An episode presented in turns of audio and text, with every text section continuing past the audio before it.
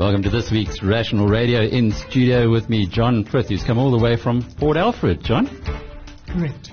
And what business are you going to talk to us about today? About codicils for your will. And what's the advantage of codicils for your will? Well, everybody pays extra estate duty. If they don't have a will that specifically bequeaths enough to leave just enough in the residue to pay the estate duty, they then pay extra estate duty. And you've gone all the way to the appellate division of the Supreme Court to, to, to make it happen. So we'll be 20 years ago, might I tell you? 20 years ago. We'll be talking to John Frith a little later, but of course, as always, here's um, David Shapiro.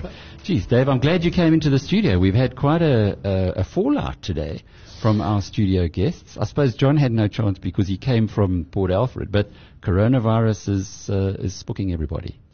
And, and how? And um, look, I don't think it means no social interaction at all. I think you just have to modify it and just be a little cautious about it, not gather in big crowds. I think the whole aim is to really flatten the curve, uh, not to, uh, you know, the curve's going to be there, but uh, if you flatten it, uh, obviously it's going to be to the benefit of society. But I, I, I don't think we're cutting out all kinds of engagements. So um, that would I'm- kill the economy, wouldn't it? Totally. We're already being killed, Alec. It's, um, to see the destruction of value that's taking place is something that's uh, unprecedented. And just to see the way that people are chucking their assets away, this will pass. When I say this will pass, yes, we're going to have a month, maybe two months, maybe three months of pain, even the economies, but they'll recover fast. And it just seems that people are losing all sense of uh, rationality. But I can't stop that. You know, whatever I say or whatever you say is not going to stop it. But people are just kind of building in the absolute worst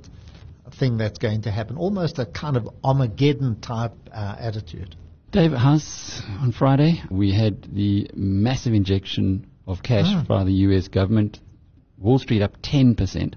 This morning, the JSE is down another six. So we didn't Yeah. benefit from the Wall Street uplift, and we are now even going further down, even though we came off a much lower base. Yeah, and uh, we we fell Thursday. We fell ten percent, up ten percent on Friday, and probably down another five and six percent at the moment. So when you think about it, you know, is Disney going to close Disneyland forever?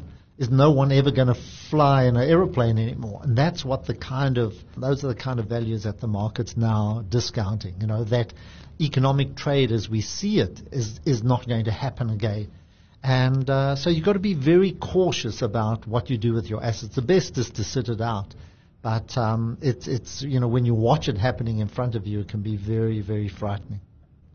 So, Dave, why would the JSE have reacted in such a way? Or, or, or what's, what happened since Friday evening, our time on Wall Street, where it appeared as though the stimulus packages are, are going to work, or people believe it, to today? I suppose it's a lockdown. The world's locked down. You heard uh, President Ramaphosa last night. South Africa is locking down. We're closing our borders. New York has locked down. Uh, people are remaining inside. They're working from home. No one's going out to restaurants. No one's going out to theatre. Broadway closed down. Now, this will hurt for a month or two, particularly those businesses that, that rely on monthly income to get through to the next month. But that's where governments come in. And that's what governments are trying to ensure that they um, that they've got enough liquidity. In other words, liquidity means money to give to those companies to tide them over this uh, very very difficult period. Yes, airlines are going to be under a lot of pressure, but you know we saw this with 9/11. Remember, there was a complete social lockdown after 9/11. People went into their houses or flats or apartments and never got out and it took a couple of months before they felt that it was safe to fly again. But we got over it.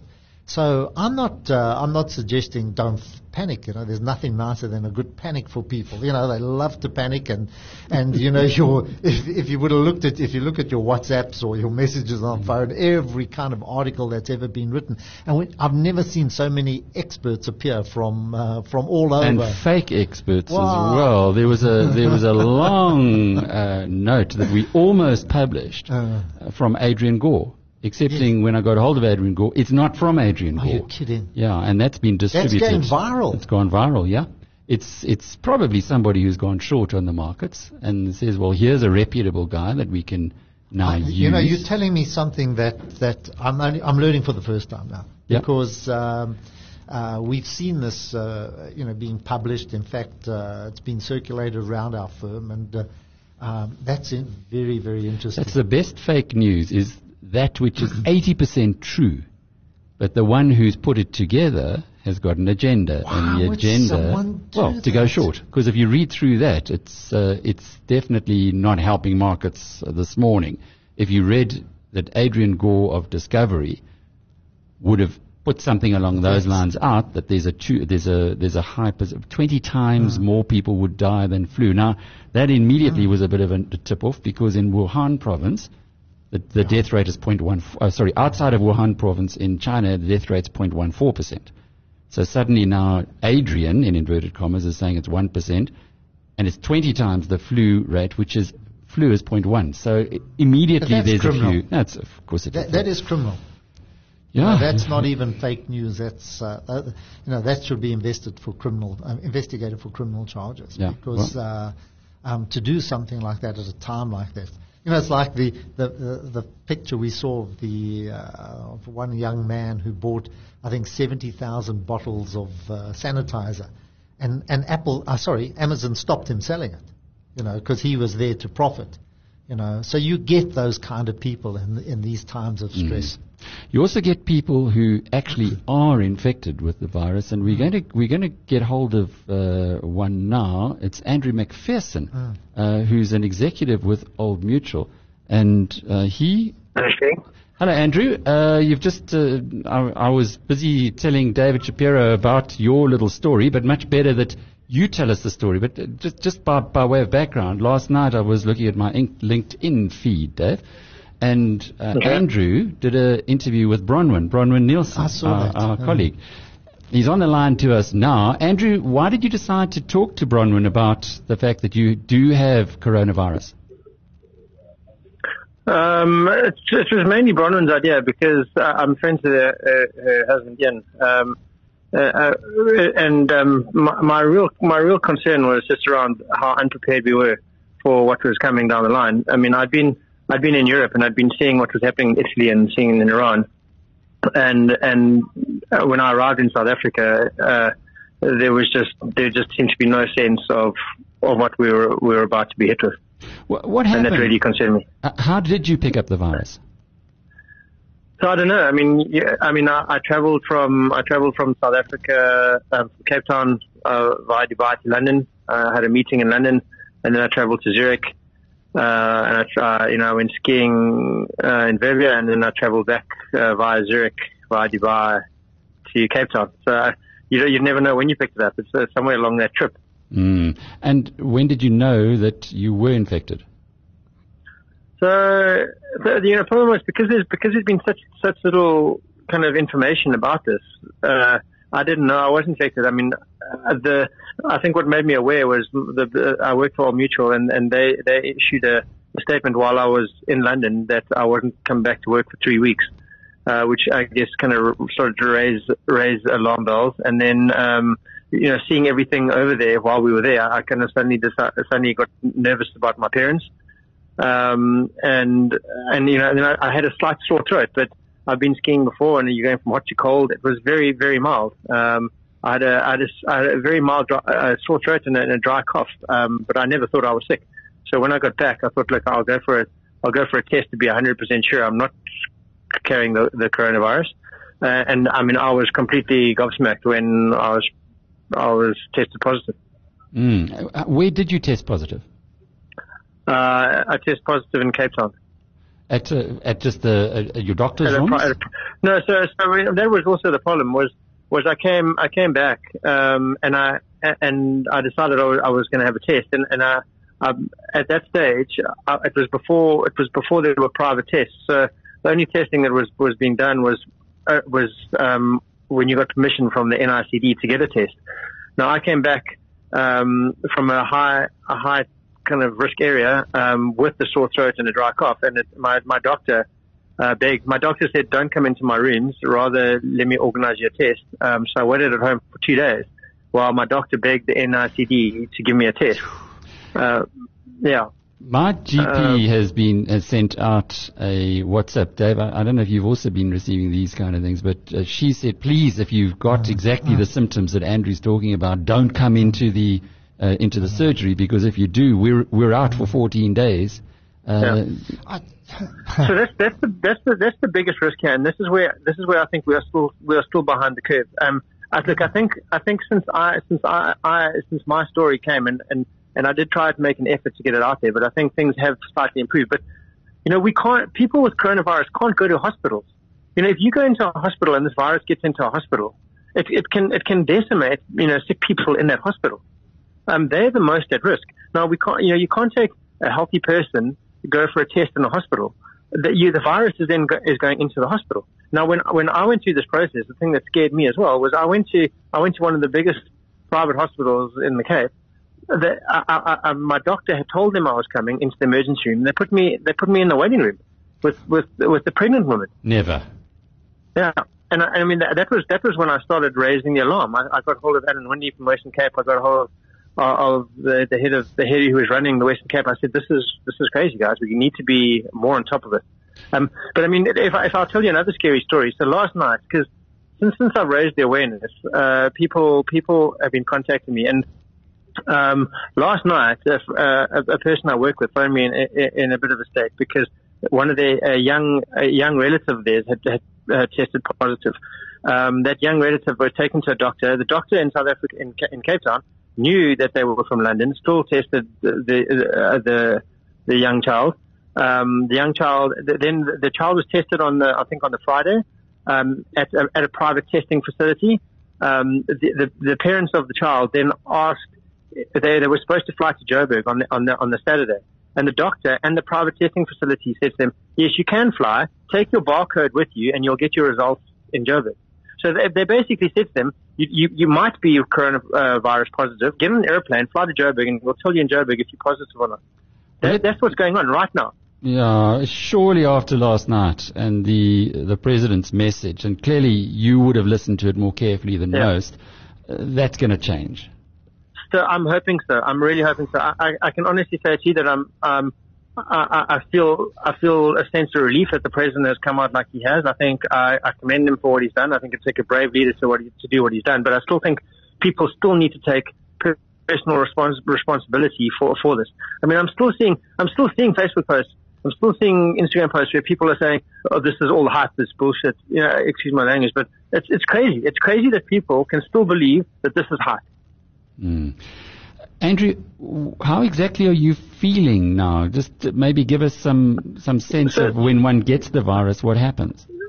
So that is the scariest thing. Is for for for eighty percent of us, eighty five percent of us, we're not going to feel a thing. I mean, I feel like I feel like I had a very mild cold, and I've now got uh, a slightly slightly aggressive flu. My my joints are sore. Um, but but for the for the beginning, and I'm I'm probably not infectious anymore. But for the beginning for, for the beginning parts of this of this virus, you you're not even aware that you are sick. And and you know you think our natural our natural psyche is well I'm not that sick I'll go to work I'll go I'll go to the shops I'll I'll, I'll carry on with my life and then oh, if I am sick then I'll stay at home but at that stage it's too late because we've infected a whole lot of people Would you have gone to work ordinarily if there was no coronavirus with the symptoms that you have? So, so yes, I would have. I, I, I probably would have gone to work with it. And, and, you know, and, and that's what I said. I'm, I'm not, I'm not trying to put myself on a pedestal and say I'm, I'm the model citizen here. I was very lucky that my work, you know, instigated this policy and they made me aware of this, um, while I was overseas. Otherwise I would have come back and carried on my life as normal. Mm. What, what do you, uh, what do you, how long do you expect that you're going to be off work?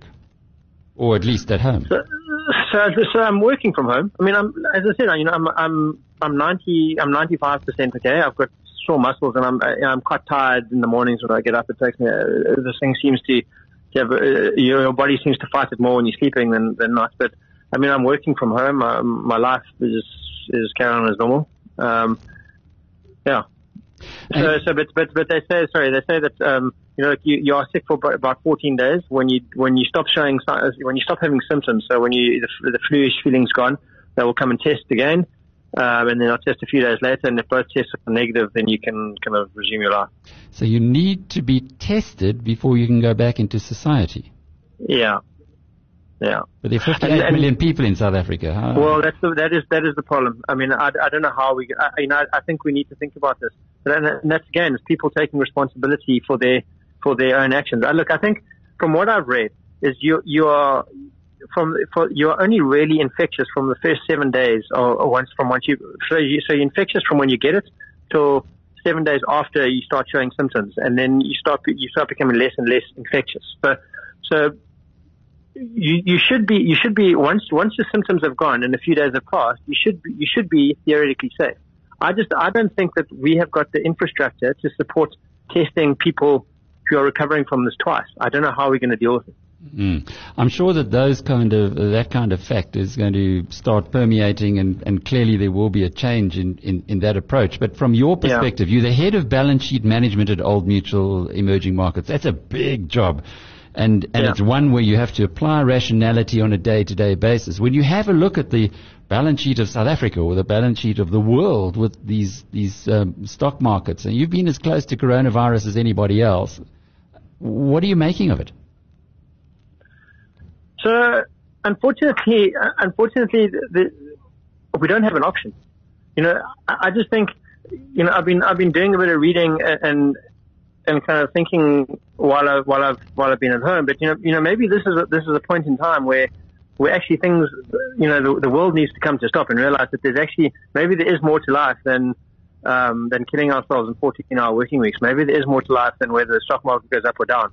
Um, and I think at this at this point in time, the world needs to realize that that we're actually going to need to, to stop. We're going to need to come to come to a halt to, to clear the world of this virus. I I, I don't, you know, I, I know it's easier said than done, but you know, I think society has to mobilize and realize that right now the the priority has got to be to clearing the world of this virus, and then we can resume economic activity.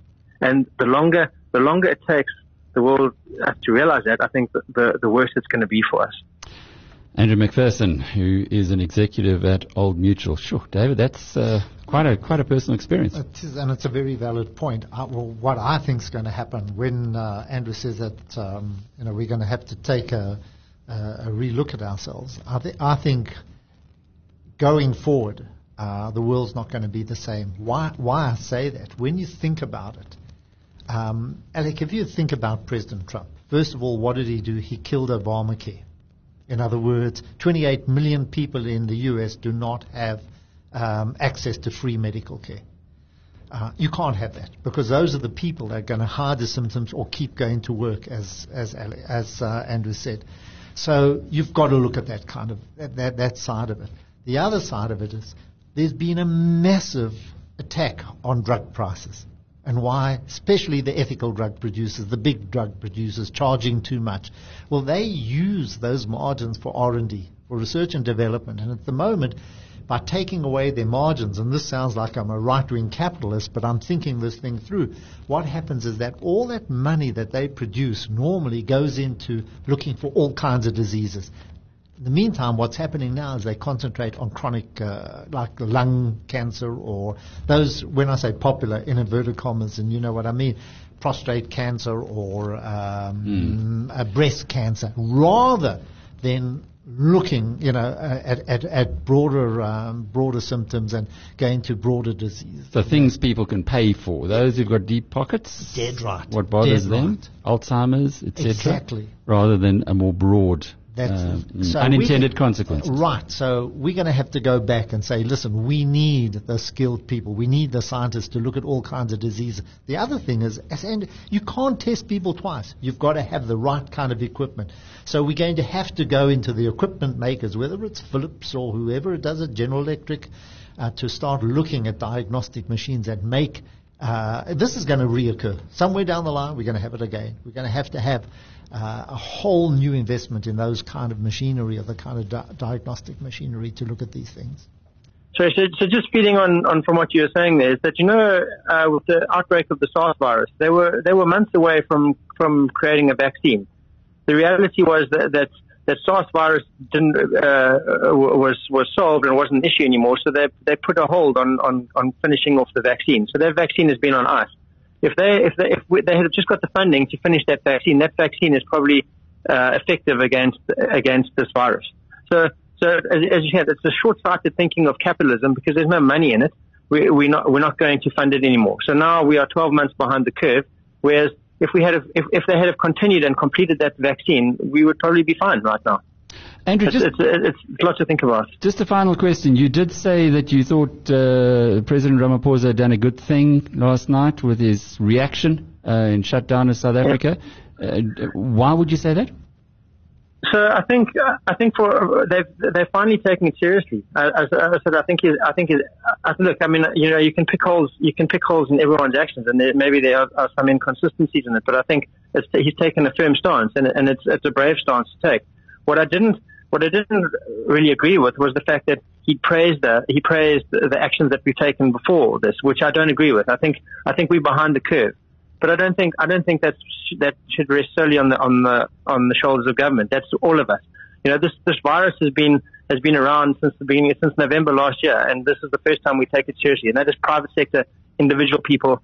I mean, I'm just as guilty. I went skiing. I went off on a skiing trip you know, in the in the midst of a of a, a global pandemic, which look it did blow up while we were over there. But I went off on a skiing holiday. You know, we we have taken this way way too casually, and all of us are responsible for it. And I think we need to take we need to take stock of the fact that we haven't taken this serious enough in the past, and we need to take it very seriously now if we're going to rid ourselves of it.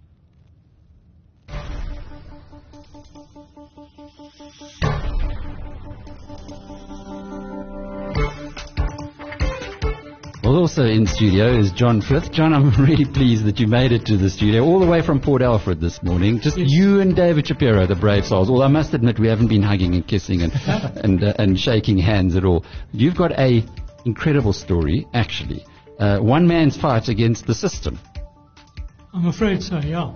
and it's to do with estate duty. Correct. which is something that the the law, the tax laws say we have to pay, or twenty percent of one's estate goes to the state, to the to the country, to the government, to treasury. Of is that right? a- of the net assets, uh, an Okay. amount equal to 20% of the net assets. It's not a 20% of the net assets, it's equal to 20% of the net assets, if you could get round that, hmm. okay? Now, so in my father's estate, my father had given us three kids specific bequests, specific amounts. I was the executor, and I said, estate duty is easy to calculate because it's 20% of what was given to the children above what the tax-free amount was. Hmm. But what I all of a sudden found out was it wasn't. Oh, It was 25%. but the law says twenty percent. Yes, but the reason was that there was a thing called the step-by-step computation, which everybody applied, where a spouse or a charity was the residuary heir. And I said, but this is wrong. I actually, it, I, I said it was right across the board. Ever since the inception, they had been doing this. And I went to Meyerowitz. Meyerowitz said, no, Who, who's Meyerowitz? Ah, or David? Advocate. David, do you, have you heard of Meyerowitz? advocate. He's Yeah, an advocate who writes very thick textbooks on tax. he's now Okay, so- gone, I'm mm. afraid. Oh, he's It's passed. gone. He's, He's passed on. passed. He's No, passed yeah. on, but Yeah. but he's mm. in other words he's the authority on. He on- absolutely on estates Estate duty. and estate duty and lots of tax. And when I went to him, he said, and I explained this to him about, and he said, no, you can't use the number which you're trying to calculate to calculate the number. And I said, but Advocate Meyerowitz, in your step-by-step computation, that's exactly what you're doing. And he immediately, lit- literally took it out of his next edition. However, I had already submitted to SARS the, the uh, tax return for my father's estate where I had actually deducted the whole thing. And did SARS said- not like that? No, SARS said, and they objected to it. They then wanted me to do the step-by-step computation, which was still in Meyerowitz's books at that stage. And I then objected. This is incredible. So here's one man who's looking at their father's estate, at your father's estate. You come across something in the law that has been presumably applied forever. forever, since the inception of the Estate Duty But then surely anybody who's who's been the beneficiary of an estate has been paying too much tax on it. If if you're right. Well, it's not them, it is the executor who's paid heirs money to SARS. Well, by the same token, By the same the heirs' token. money has heirs- gone to SARS. But the heirs never knew about it. how much how much is involved here? We're talking about a lot of money. Billions and billions, I guess. absolutely. Going, going. And is there prescription Well, on this? In other words, is there a date that, that At, there's a at cut-off? the time I won the case, there was no prescription. You won the case. Uh, sorry, I, I, I, I'm it going a little ahead. What case was this? This was the uh, SARS versus the executor estate late W.E. Frith. Your father. my father, and I was the executor. And because of what was involved in this, I just got isolated, Because there's so much money involved. Unfortunately. Isolated by? Well, by the guys who had administered the estates, And who are they? Old Mutual, Sanlam, all the big guys. So the big financial institutions stand. They, they were all with in a thing called, at that stage, it was the Association of Trust Companies. It later became FISA, and it's still the same group. And what they had was they were all members of this, but I just got left out, Hmm. and they wouldn't talk to me. Okay, so you went you went to court against SARS, Yes, won your case, yes. and the consequence of that? Well, the case is published, okay, and what it says is that if you have a spouse or a charity as the sole residuary heir, you no longer apply this step-by-step computation, which means that that estate will pay the correct estate duty, because if the estate duty is always paid out of the residue, and if it's paid out of the residue and you're getting the residue as a deduction, being 4Q or 4H deduction, okay, you are getting the correct deduction, being the assets that are being paid to SARS. All right, let me just understand this correctly. You, when you have an estate, Yes. First of all, you settle the so it's an asset of somebody who the assets of someone who's died, less the liabilities. In other words, Yes. the creditors, the Yes. home loans, and whatever it might be. What's left after that? No, Well, then you pay the estate expenses, like Mhm. estate due, uh, ah, not estate due, you pay, I mean, if he's got any uh, um, executors' fees, etc., which I obviously would have, and then what you're left with. It's called the residue. I- What's left? Well, it isn't the residue. That what what done it again. Apologies. Um, what you've got is an amount or the assets which are going to be used to pay estate duty and the heirs. Okay. Now, when they calculate, when the executor calculates the estate duty, he always uses that number, which includes the assets that are going to be paid to SARS. And that's why you've got the tax on tax. That's why instead of the rate being 20%, you're effectively paying 25% because you're paying that 20% on that extra So, bit. what happens if D- David's clients, and he's got lots of them who would have passed away over the years, because he's getting on a bit now, as you can see. Uh, what happens to the heirs of those clients? Can they now go to SARS and say, "Give us our taxes back, please"? It'll never come back from SARS. It won't come back from SARS. No. Why? If they paid too much tax. Because where would SARS find that money? And it was professionals who paid it to SARS so the professionals are the guys who are at fault. who could be in trouble.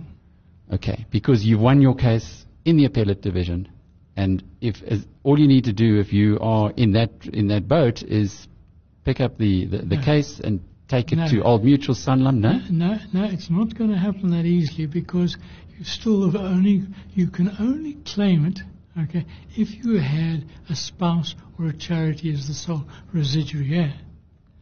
Under the normal circumstances with standard, that's how they calculated the estate. It was wrong, let's not bait that. But my case only related to where a spouse or a charity was the Ah, sole okay. residuary heir. And in my father's case, it was just lucky it was my mother was residuary So, so if you've if you're one of the heirs of say a very vast estate and there's been a lot of tax that was paid, say there were there were ten heirs, just for Yes, argument's sake, yes.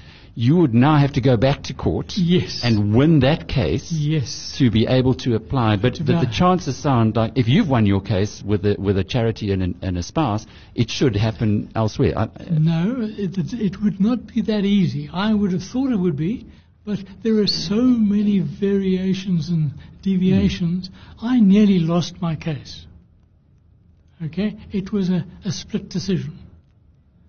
And fortunately so, and they never called me as expert witness because I believe there was a little bit of interference, perhaps, because I would have been able to explain what I've explained to you yeah. um, and that never happened. And the, the big banks, all being members of the Fiduciary Institute of South Africa, well, Association of Trust Companies, which became the Fiduciary Institute, that was it.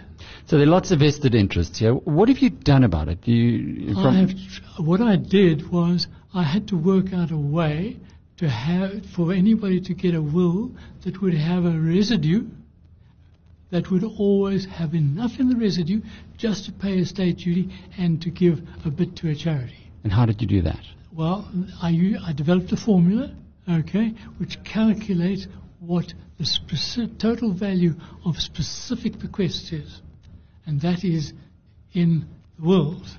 Okay, so you specifically bequeath the amount per the formula, and you leave the residue to a charity or uh, or a spouse. They don't pay too much tax, in other words. You, you, no, you only pay the correct amount because you're getting the, the, the amount, the residue, which is to a spouse or a charity, as a deduction, which includes the tax, which should have been a deduction in the beginning. I think I understand it, Dave. Are you are you with it?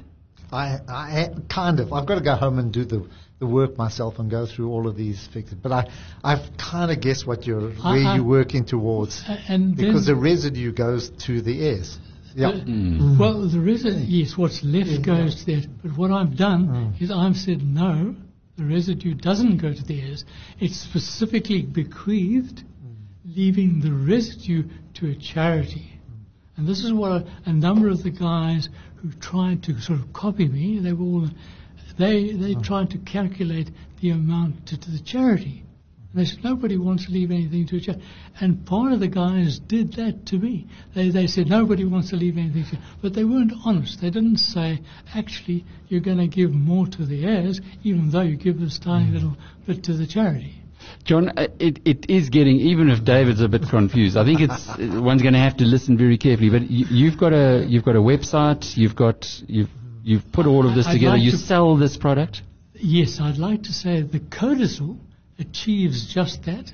It can be attached to any will and achieves that. That's the objective. And how do people acquire this? the intention now is to actually sell it through all financial advisors who've never known or never realized, because they never did estates, so they didn't realize that the tax wasn't being a deduction, which it should have been all the time. And that's what I'm trying to do. So it's now available through every, through the financial advisors. And they would go to yfccodicil.co.za. Well, I would, I would actually, I would effectively license them through an agreement, whether it would be Sanlam or Old Mutual. They would charge their client, and there would be a a specific fee, fee which they would share, and then. When the person dies, 5% of the benefit to the heirs, not the benefit to the charity, okay, would come back to YFC Codicil. It's an interesting story. Uh, it is quite complex, um, but it certainly is something that, uh, that that you've taken on the powers that be and Uh, and approved your case. Acquired 20 years. A quiet twenty Well, years. I won the case in 2000. What did it cost you to, to get there? That that was nothing. It was the time and and patience that I've had to try and stay stay alive. Twenty years. Wow. John Frith, and uh, you can go and find out more about his uh, offer at yfccodicil.co.za. David? We've got to go through this with numbers to explain because it's much easier if you get the numbers and you can understand um, what John's getting at. John, just one question. Yes, Today, please. in an estate Yes. where where a spouse dies, The other, it, the, the estate automatically passes on to the other. Hopefully It's not. only when Only when the second dies. Second dies, But yeah. the trouble is you don't know which is going to die first. Yeah. So you should really attach the codicil to Okay. both wills. And a codicil is just something that you put at the at, at the end of your will. Attached to the will.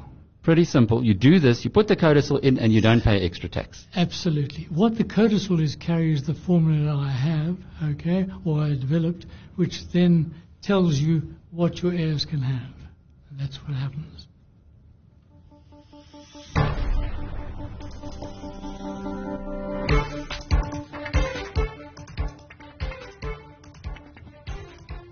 Well, you might remember that on the 3rd of February and again on the 24th of February, we spoke with Gary and Andy Cronje, uh, South African teachers from Durban who were in China teaching English and uh, right in the middle of the coronavirus. Uh, welcome now to Andy. Uh, I think you, you've got the phone, Andy, is that right? We're both here. We're both Oh, you here, bo- yes. both, yeah, that's brilliant. And you're back in South Africa, uh, but weren't part of the of the airlift. No, we weren't. Uh, we didn't qualify to be in the airlift because we were not in Wuhan itself. Ah, and what brought you home? Well, uh, some, you know, obviously we were missing South Africa. Um, we were starting to get really, really tired of being in isolation, uh, and we managed to actually get a flight out of China that wasn't too expensive. And also, with regards to the coronavirus that happened, it's affected many Chinese companies financially. So with that has come salary cuts for foreign teachers, and uh, I think for most most of the people. So Yes. it made a bit more financial sense to come home for now. Uh, just just elaborate a little there. If you in China and you don't go to work, presumably they don't have labor relations like in this country, and you just don't get paid. Yes. Well, yeah. What what has happened is most of the, com- the companies have moved onto online schooling, but they have now instead of paying you a full rate, they have now dropped you down to maybe an hourly rate, which is far less than what you would normally get. So um, Gary's company stopped paying him entirely. So at one stage they were just giving him his living allowance, which covered the rent.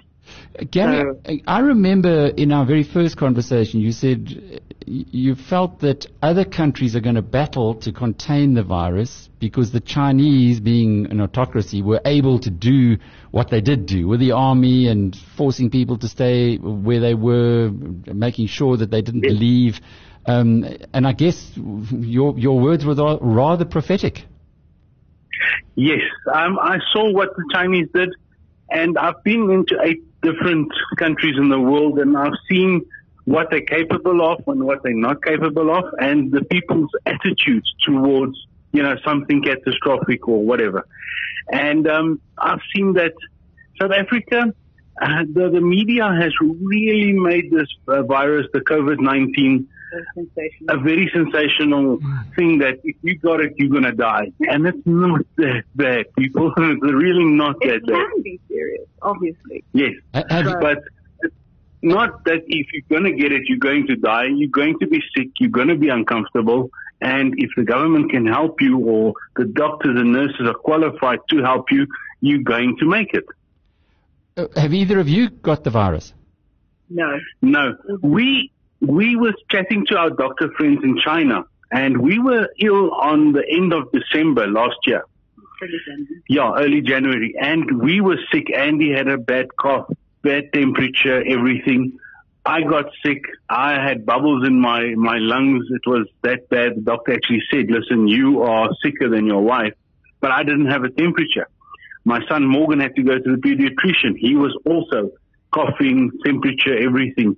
And when we spoke to our colleagues now in China that is doctors, they said, well, there was an Englishman that was diagnosed in November with the virus, but they didn't want to say anything until it was made public. Yeah, so it was it was okay. We're fine. Uh, I must say, coming back, uh, we'll tell you the story uh, about coming back. But when we arrived in South Africa, everyone sort of did three steps back when they saw us. Yes, the one mother said to us, said to her two children, close your mouth, don't go close to those people. Did you have masks on? We all have masks We on. had to have masks on. In China at the moment, there are only two flights a week out of China with Air China.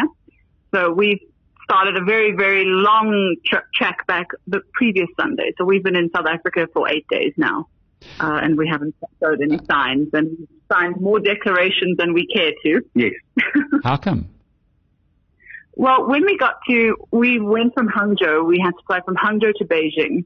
We had to fly, uh, we had to then fill in health declarations as well as show that green code that we'd previously discussed. And we had to give our address where our final destination was. Yes, seat numbers for the planes and our final destination's address and contact telephone numbers. We did that in Beijing. Then we flew from Beijing to Shenzhen, which I must say, Beijing was a ghost town. There was very few places, um, very few people, very few places open. And if you, there was a coffee shop, you had to sit, as a family, we weren't allowed to sit at one table. We had to sit at separate tables one and a half meters away from each other. It's quite, uh, Wow. quite difficult. The Chinese have Um, certainly got got their focus on this. So, uh, but, but this is early March. This isn't when when the height of the virus was was hitting China. Yes. So we, we arrived back, we left on the Eighth. 8th. We arrived back on the 9th, yes. So we, we started our journey. So we had to do many, every single, to get into Hangzhou airport, we had a health scan, you know, temperature test, body cannon scan, you know, all of that. Um, Beijing, same thing, had to fill out documents. We went to Shenzhen from there, um, because there's not enough people going, so they had to stop in Shenzhen to refuel and to collect additional. And they checked our temperatures during the flights as well. Yes. And then uh, during the flights, they also said that we must wear our masks the whole time. We must only take them off to eat, So and then pre- we can put them back on. Presumably, this uh, this suggests that maybe you got the virus in December when you had the cough and the fever, and, and, and now you're over it. Yes. Yes. So uh, even uh, we have another friend that's a doctor in South Africa, also Chinese, uh, ex-Chinese national, and uh, he was saying to my mother and father-in-law who went to them, went to him a few weeks ago, saying that we probably did have a a milder case of it, but it was not. We weren't tested for it at that point. So It I think known to the world. we are strong. we survived. Is I it- think the South Africans, it helps us because we, we all have a little bit of extra weight. but we've got something to work against.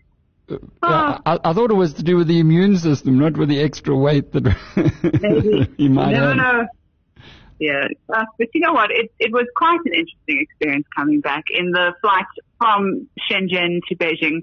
Obviously, when we cleared customs, um, there was a lot of questions asked, a lot of declarations that we needed to fill in again to make sure. And anybody that had a slightly raised body temperature was removed from the flight. Yes. They were sent to the medical facility that was inside the airport. So, So so, there was, so they they were very careful. so what uh, happened with- when you got home to South Africa? Well, when we were getting off the plane, we arrived in OR Tambo. Throughout the flight coming here, they were checking our temperatures constantly. It, I, I wouldn't, I'm not too sure how many hourly intervals, but throughout the flight, they were checking. We eventually got used to seeing something in the, our peripheral vision and just handed out our wrist Yes. so they can check our temperature. Uh, got back to South Africa. We arrived. Uh, we all sort of, you know, everyone gets up as the plane touches down. We've got all of our things. And then an announcement comes back and said, no, you all have to return to your seats. So we returned to our seats. We handed in more declarations, final destinations where we're going to be. And then South African, the South African government health officials climbed on board. They boarded, yes. So they boarded the plane and they took everybody's temperature. They made sure they double checked each other that they did check everybody's temperature. And then we were allowed to disembark. And then when we disembarked, we first went through a uh, body scan um, scanner.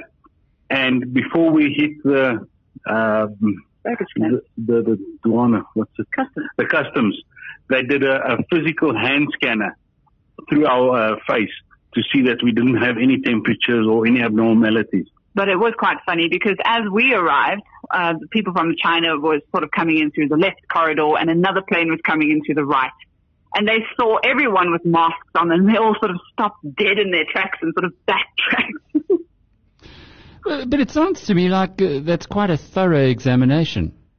It's quite. It I is. mean, in a in a 15 hour flight, I would think if anybody was going to have something, they would have showed some form of a fever. Same with us. We've been at home now. We've been self quarantining, and you know we haven't showed anything yet.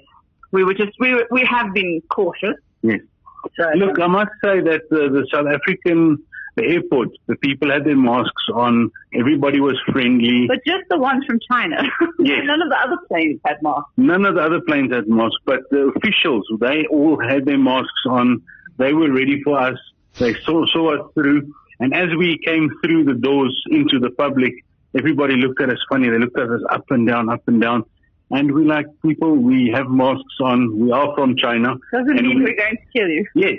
Um, one thing that I, I am, I have against it is that, you know, we were supposed to actually be taken for quarantine or have a specific designated area for people from China to stay in this quarantine, maybe three, four days in a hotel or something and just see, or seven days even, when most of the cases present themselves and have us scanned and then say, you can now go meet the public. Where we just walk through. We could have been, um, Had we been sick, Yes, had we been sick or just carriers, it, it, we can infect other people. because just as we were going to fly back, President Ramaphosa did announce that they were going to quarantine people. So we phoned the the embassy to find out, and they said, "No, don't worry. If you're not if you're not showing any symptoms, I'll let you through." Which is Yeah, it sounds it sounds like we're learning on the fly here, but there are not too many people know how, how it's going. Uh, Presumably, you listened to uh, President Ramaphosa's announcement last we watched night. it last night. Yes. Uh, what We what do you watched make of it? Look, he is overcautious. we he have has to be. especially with the children. Um, my my sight is that if something happens and everybody goes and does sensational buying now, Mass all the hysteria. mass hysteria, buying everything like Australia, uh, all the toilet paper and that type of stuff. You know, there's going to be the the, the Chaos. balance scales will be out, and there will be problems. People will start fighting. People will start um, getting in other each other's hair. Where in China we never experienced that. Nobody went out random buying. They knew everything is in control. In South Africa, I don't think they.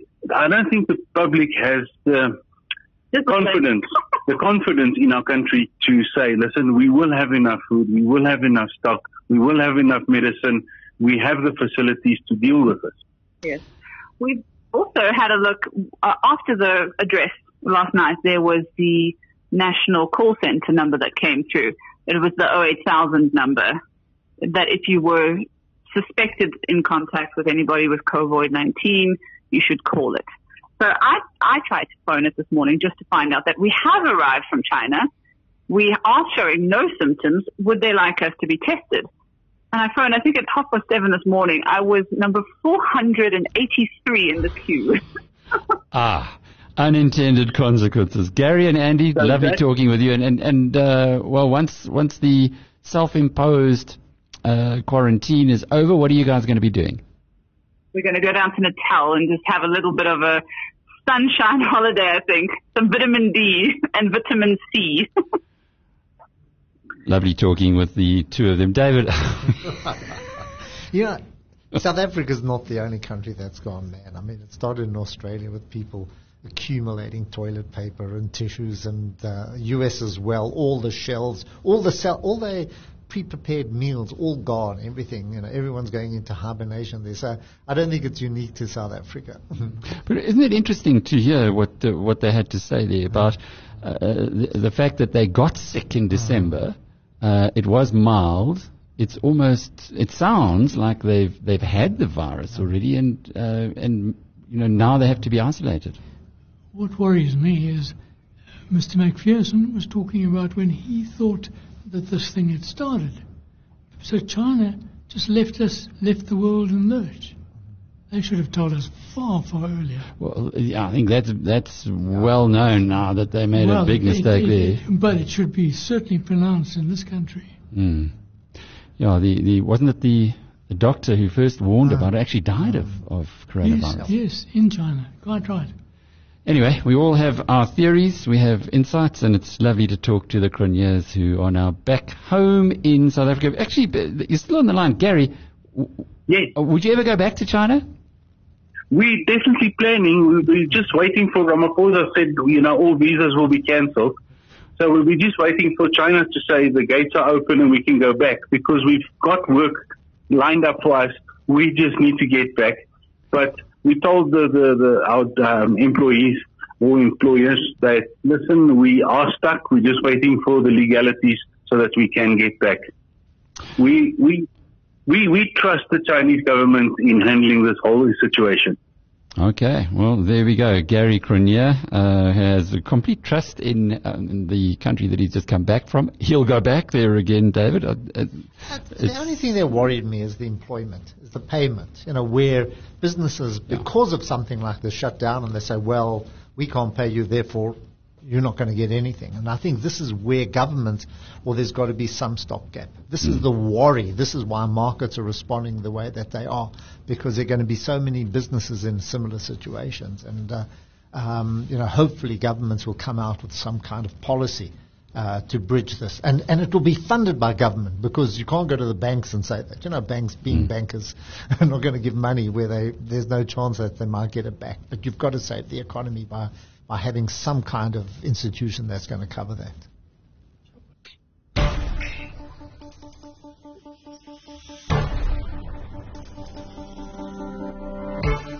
Well, some fascinating insights there from the couple who've been keeping us up to date on coronavirus from China. And, uh, well, they're back home in South Africa, but as Gary said, and he's quite happy to go back to China again. Isn't it interesting that uh, that is a country that now has got on top of coronavirus? We're in the middle of the, the issues. But we close off our show today with something completely different. A South African fintech startup called Ozow whose um, co-founder, Mitch Adams, joins us now. Mitch, good to have you on the program. Uh, South Africa's had some success in fintech startups. Uh, there are a number that have actually been sold on to big American companies. But Ozow is one I hadn't come across uh, uh, before. You do, however, you've been going for five years, and, and you've also just hit a milestone of your own. Maybe just uh, to, to give us, by way of a bit of background, what is it exactly that you do? Hi, Alec. Uh, thanks for having me on the show. Um, yeah, so Ozow is a niche alternative payment. Um, we only been running for five years now, but uh, it's it's it's made a, a lot of waves in, in e-commerce, especially.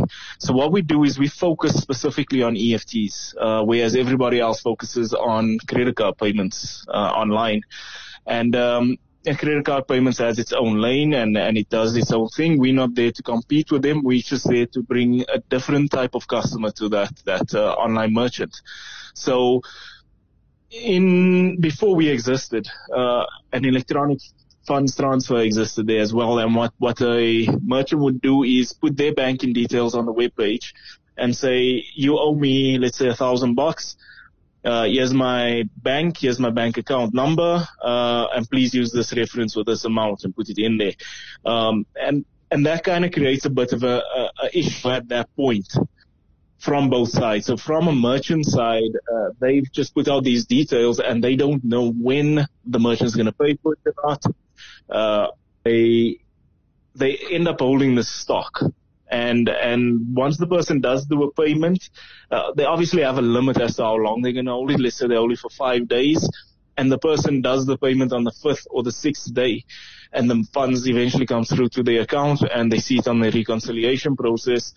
They don't have the stock anymore, so they have that issue on their side. It's also Mitch, a mission to do the reconciliation. Yeah, just yeah? just explain that. So it takes five days from the time that you order something online to when the people you've ordered it from actually get get settled?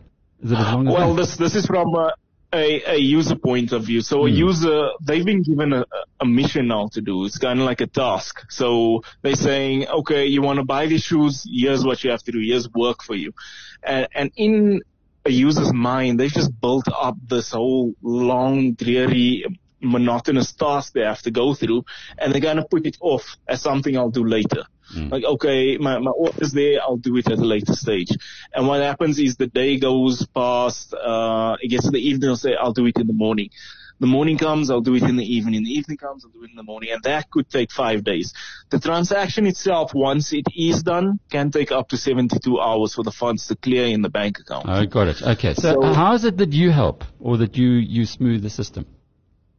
So it, it leaves the user with this disconnect of non-instant gratification. Money's left my account, yet I haven't gotten my product and I have to wait and, and see when everybody's agreed that money is there. So what we do is we kind of put an automated process in between that. And, uh, we help the, the merchant in a way where they don't have to worry about the reconciliation. They don't have to continuously watch their bank account waiting for money to come in and they don't have to hold stock. They can release it immediately. Mm-hmm. From a, a user point of view, it's instant gratification because we don't pass that work on to the user. We get the information from the merchant and we drive the process for them. So we launch the bank in the background, we authenticate the user, uh, we give them a list of bank accounts to choose from, and then we ask them to authenticate the payment. And that all takes a matter of 30 seconds. All right, so, so let me let me just understand this. Yeah? Uh, there's a problem in the system which takes 72 hours or up to 72 hours. You identified that problem, and your solution takes 30 seconds, effectively.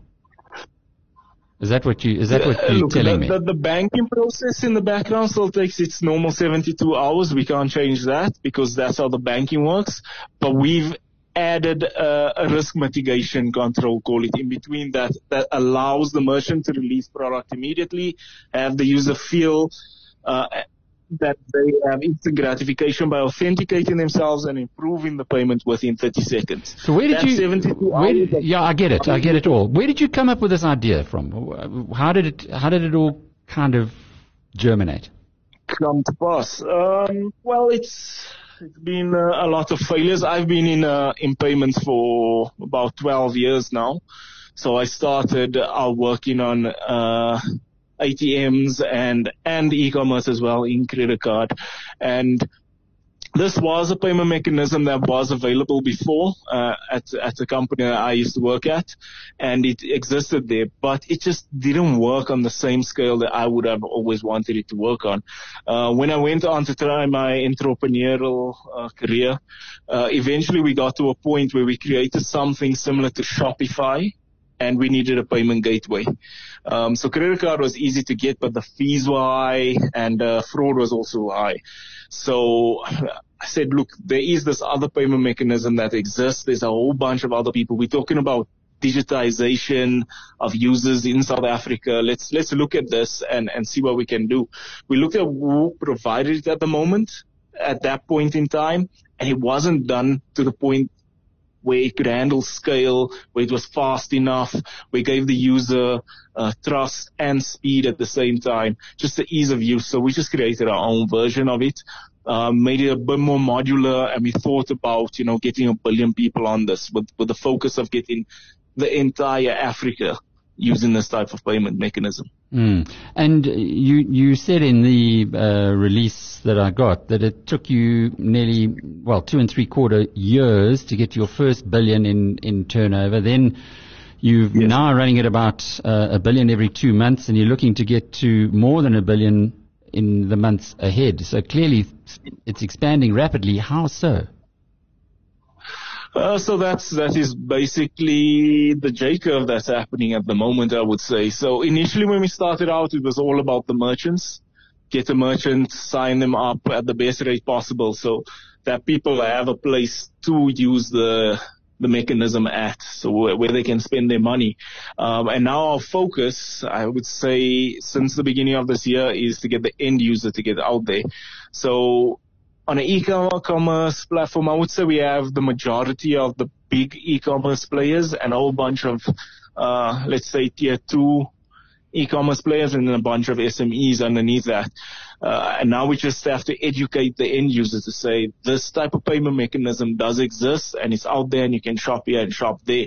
A lot of people don't shop online either because they don't have a credit card or they're just scared of online fraud. Whereas uh, we don't have a case of fraud that has occurred through our system throughout the entire five years we've been running. So we're selling that trust, we're selling an alternative payment mechanism, a different way of doing things, uh, and one that appeals to people that usually don't shop online or haven't shopped online before. The merchants love it because now they have an entire new slice of pie just entering their margins. Mm, congratulations, Mitch. Sounds like you guys have found a, a, a, wonderful niche in the market there. Have you had any knocks on your door yet from big banks wanting to perhaps absorb you? Um, initially, they wanted to take us out. Mm. No, not surprisingly. you mean they didn't want to compete with you?